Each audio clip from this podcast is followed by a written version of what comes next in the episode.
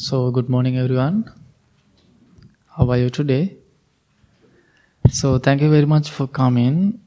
Uh, today, we have a special talk by Tar Nielsen. He's our office manager and also our one of our old Sangha member in the temple. And Tar doing a lot of things in the temple to keep continue our programs and our service, and also he helped us a lot to develop our English and do our talks. And thought today going to do something special. Let's see.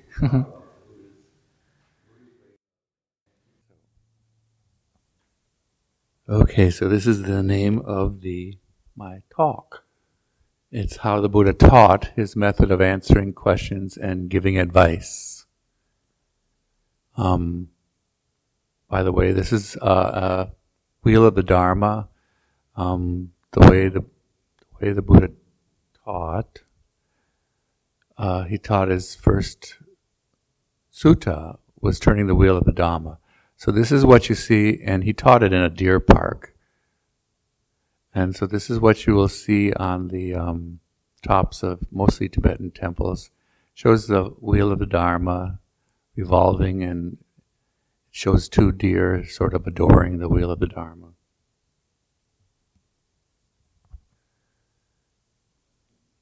So the, I'm going to uh, read most of these and just add in some things as I go along.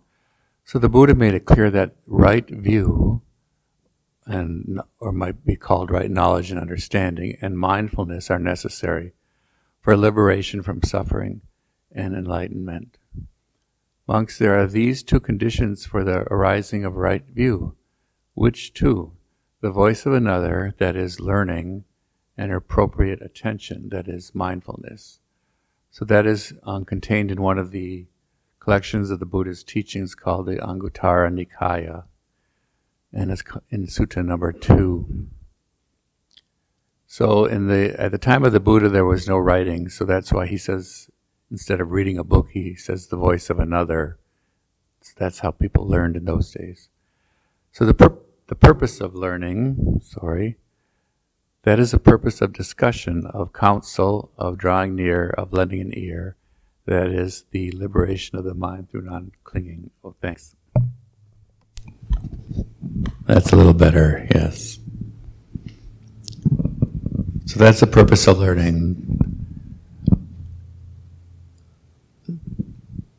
Purpose of discussion, of counsel, of drawing near, of lending an ear, that is the liberation of the mind through no clinging. That's also from the Anguttara Nikaya, the third sutta. So the Buddha said uh, when to give advice.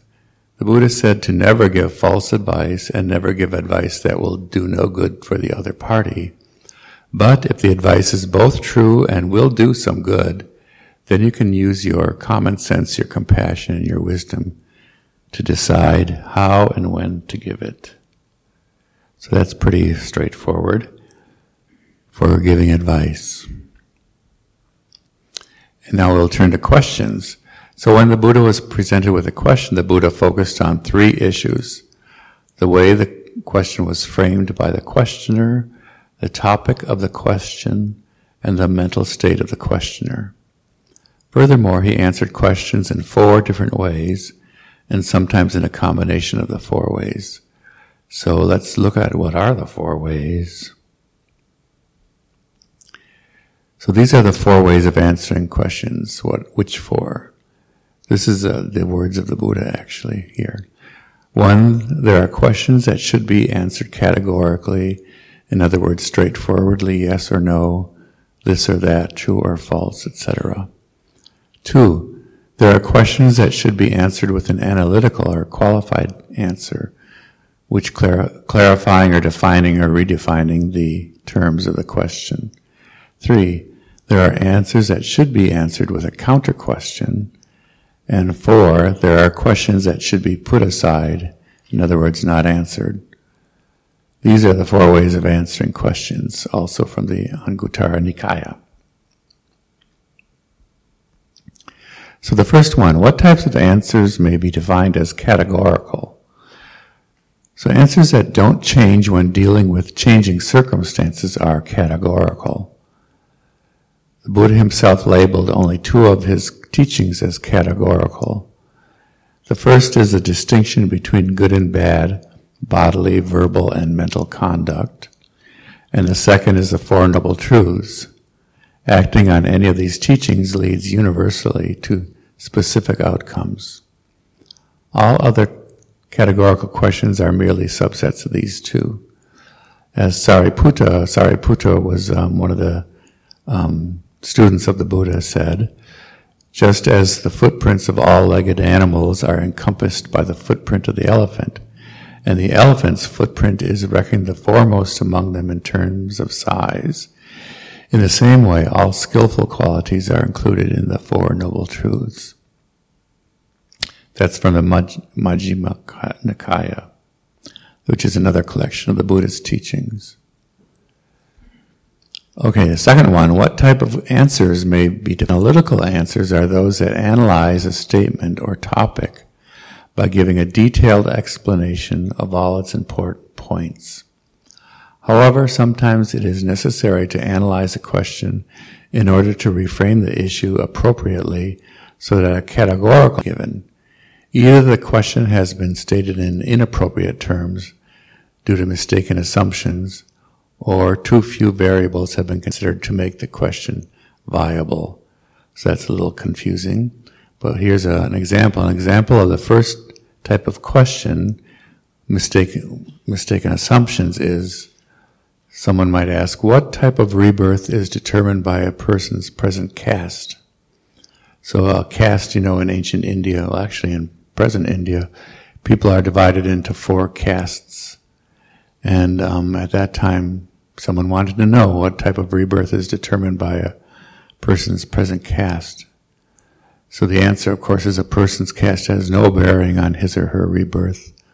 Only their actions do. Their actions create the karma for their rebirth. An example of a second, second type of too few variables is a question posed by a wandering monk. He asks the Buddha what kind of karma or kama a person accumulates by performing a mental action. The Buddha realized that he meant to ask, what does a person experience when performing a mental, verbal, or bodily action, and what does the experience lead to? Which is a much better question. The answer is a pleasant, an unpleasant, or a neutral feeling which leads to attachment, aversion, or delusion. The Buddha went on to explain clinging and the 12 links in the chain of dependent origination to the wandering monk. Uh, we can't get, can't go into those today. They're very deep subjects. But you can see someone uh, might ask the Buddha a very sort of nebulous question, and the Buddha would reframe it in a very um, straightforward way so that he could answer it straightforwardly. And the third one, pardon. What types of questions should be answered with a counter question? So uh, there are two closely related times when a question should be answered by a counter question. In the first instance, answering with a question began the process of discussion and debate between the Buddha and his listeners and students. In this way, the questioner could have all of his or her doubts addressed and removed. This shows that the Buddha was not only interested in providing answers, but that he wanted to make sure that his students thoroughly understood the answers. In the second instance, the Buddha recommended self-questioning as the best way to understand the differences between wholesome, skillful, blameless actions and their opposites. So we'll see a good example of that later. Here he talks about it. Consider what is skillful, Venerable Sir? What is unskillful? What is blameworthy? What is blameless? What should be cultivated? What should be abandoned?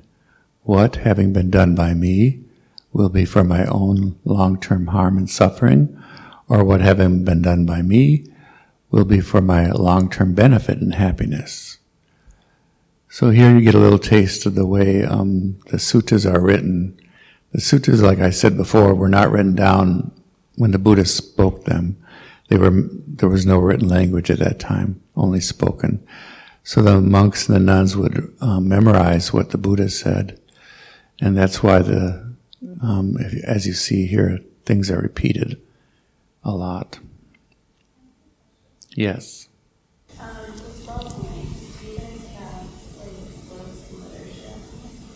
the 12 links and dependent origin. It is very interesting. Um, I think what the Buddha taught by Walpola probably has a discussion of it, but it's sort of the language in that book is very dense. Um, but actually, uh, you can Google. There's you know, on Wikipedia has a Buddhist portal. If you go there and then you just Google, I mean, you search for the twelve links of dependent origination. There's a pretty good ex- explanation in Wikipedia. Um, or you could ask one of the monks. so, getting back, thanks for that question. A very good example of answering a question with questions is provided by the famous Kalama Sutta. The sutta tells a story of a group of villagers who belong to the Kalama tribe. We studied this actually, studied the sutta last Saturday, Saturday before last in Sutta study. Uh, getting back. So the Kalamas lived on the periphery of the sophisticated society that was developing in the Ganges Valley at the time of the Buddha. That's in northern India. And they were unfamiliar with the philosophies and the theories of the various schools of thought developing at that time.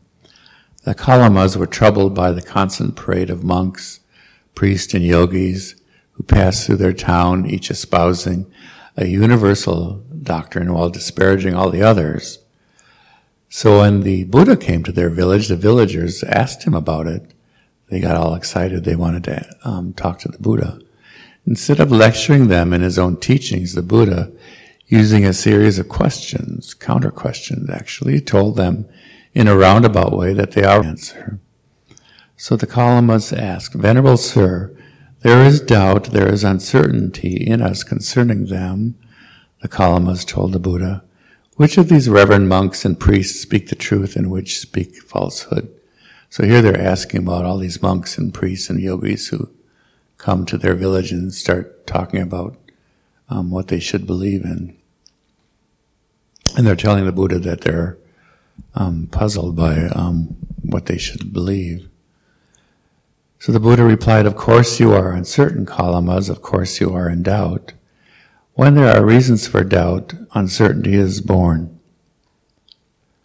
So I like it that the Buddha didn't start espousing, um, teaching them his own doctrines. He just went right into asking them these very basic questions that showed that they already knew right from wrong. So the Buddha continued, What do you think, Kalamas? When greed arises in a person, does it arise for welfare, welfare or for harm? For harm, Lord.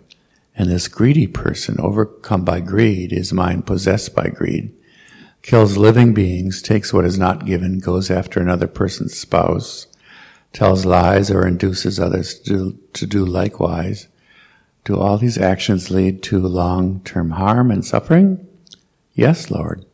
Likewise, when hate arises in a person, or when a delusion arises in a person, does it arise for welfare or for harm? For harm, Lord. So backing up a little, um, there are the three poisons in our minds that make us unhappy. And um, he talks about them here greed, hatred, and delusion. He continued, So what do you think, Kalamas? Are these qualities skillful or unskillful? Unskillful, Lord. Blameworthy or blameless? Blameworthy, Lord. Criticized by the wise or praised by the wise? Criticized by the wise, Lord. When adopted and carried out, do they lead to harm and to suffering or not? When adopted and carried out, they do lead to harm and to suffering. That is how it appears to us. Going on, what do you think? When lack of greed arises in a person, or generosity, Does it arise for welfare or for harm? For welfare, Lord, and this generous person, not overcome by greed, his mind not possessed by greed, doesn't kill living beings, doesn't take what is not giving, doesn't go after another person's spouse, doesn't tell lies or induce others to do likewise. Do all these actions lead to long term welfare and happiness? Yes, Lord. Likewise, when lack, lack of hatred arises in a person, or when lack of delusion arises in a person, does it arise for welfare or for harm? For welfare, Lord. So, what do you think, Kalamas? Are these qualities skillful or unskillful? Skillful, Lord. Blameworthy or blameless? Blameless, Lord. Criticized by the wise or praised by the wise? Praised by the wise, Lord. When adopted and carried out, do they lead to welfare and happiness or not? When adopted and carried out, they do lead to welfare and to happiness. That is how it appears to us. The Buddha continued, It is proper for you, Kalamas, to doubt and to be uncertain. Come, Kalamas, do not go upon what has been acquired. Here he's talking about the other uh, wandering monks and people. Do not go upon what has been acquired by repeated hearing, nor upon tradition, nor upon rumor, nor upon what is in a scripture, nor upon surmise, nor upon an axiom, nor, nor upon specious reasoning, nor upon a bias towards a notion that has been pondered over, nor upon another seeming ability, nor upon the consideration this monk is our teacher. When you yourselves know these non-virtuous things are bad, these things are blamable, these things are censured by the wise, undertaken and observed, these things lead to harm and ill will, and ill, abandon them. When you yourselves know these virtuous things are good, these things are not blamable, these things are praised by the wise, undertaken and observed, these things lead to benefit and happiness. Enter on and abide in them. So that's the Kalama Sutta, which is in the Anguttara Nikaya, uh, third sutra in that collection. Okay, then the fourth one, let me check the time. Go a little fast. For uh, what types of ans- answers should be set aside, in other words, not answered? The Buddha concluded that answering certain questions would be unhelpful in some situations, but not in others, largely for reasons of etiquette. For instance, it would be rude and divisive to disparage the teachings and attainments of teachers of the other sex. It would also be rude and divisive to tell someone point blank that their livelihoods are unskillful. If a teacher disparages another teacher, his motives become suspect. If he criticizes a particular occupation, he risks setting himself up as a judge, condemning those who did not ask for his opinion. It is better to remain silent on this matter until people have had time to assimilate the teachings about skillful actions. And then at other times, the Buddha concluded that answering some questions would not be helpful in any situation because they are inherently unconducive to liberation and enlightenment. A good example are the ten unanswered questions. So, uh, what are the ten unanswered questions? The Buddha considered the questions concerning the creation of the world and the universe and the nature of a person's soul unworthy of contemplation. He said speculation of that type will lead only to disputes, bewilderment, and fanaticism, and does nothing to alleviate the suffering in the world or for individuals. What should be studied is not existence itself, but the phenomena engendered by it. The only questions worthy of attention are the causes and conditions of such phenomena, how to deal with them, and one's correct attitude toward them. So these are the 10 questions. Questions 1 and 2 are Are the body and consciousness one and the same, or are they two completely separate entities? Questions three and four Is the universe spatially finite or infinite? Questions five and six Is time finite or infinite?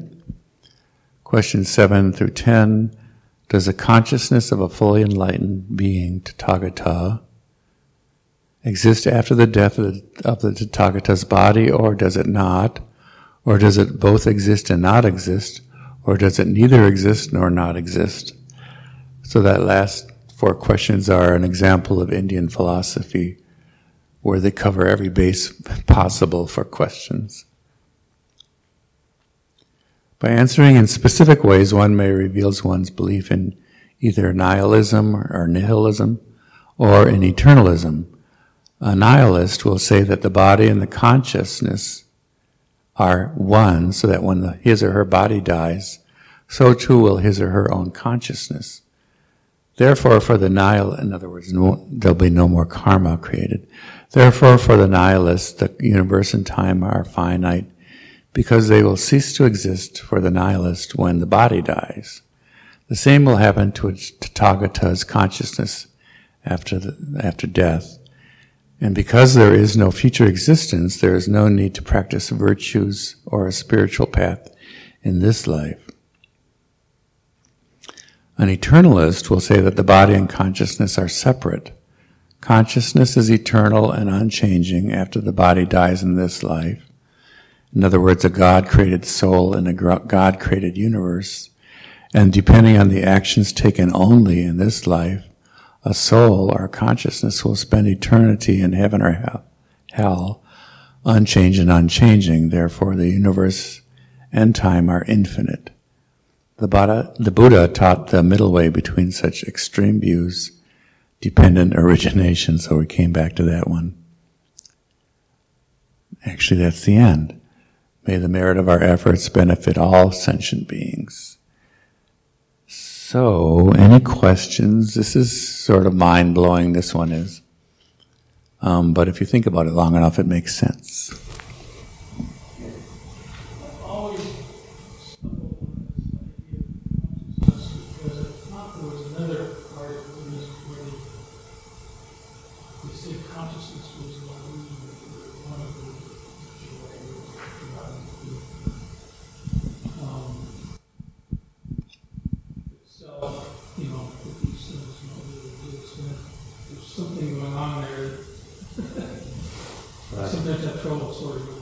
Right. Um, so uh, there's a consciousness, a very subtle consciousness that goes from lifetime in Buddhist philosophy, from lifetime to lifetime. Um, but there is no permanent self. I think that's what you're talking about. Um, you know, we, there's a temporary self that gets run over by cars. We, if if we're not careful, and then we die. But in the um, Buddhist philosophy, there's a very subtle consciousness that's not connected to the body. It's not. It's not like my memory, my you know, personality, and all that stuff. Right. So. Right.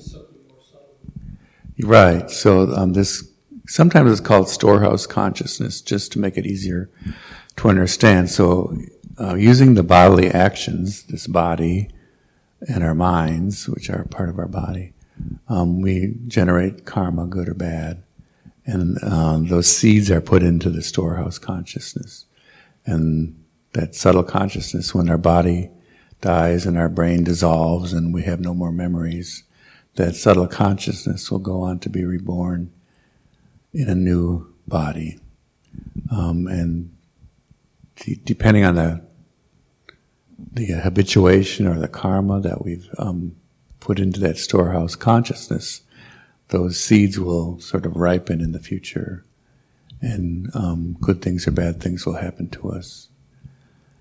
And um, also going backwards, we cannot find the beginning of this consciousness.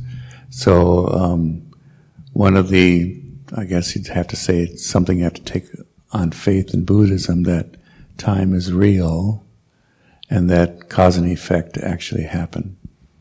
So if we if we think about our mind right now, it's different from what it was a minute ago, and uh, what it was a year ago, what it was when we were babies, and even going back to before, or actually when we were conceived, um, that consciousness just didn't come out of nothingness. There was a cause for it. So we cannot really find the beginning of this consciousness that we all have. And it, that consciousness will die or can die once we are enlightened and we're not creating any more karma, good or bad. And then it will cease to exist, but that's very hard to attain. So that's sort of a very deep um, philosophy in Buddhism, and it does it does um, depend on depend on origination. So I would urge you to look that up, Google it, or find it in a book. Any other questions? Good. Okay.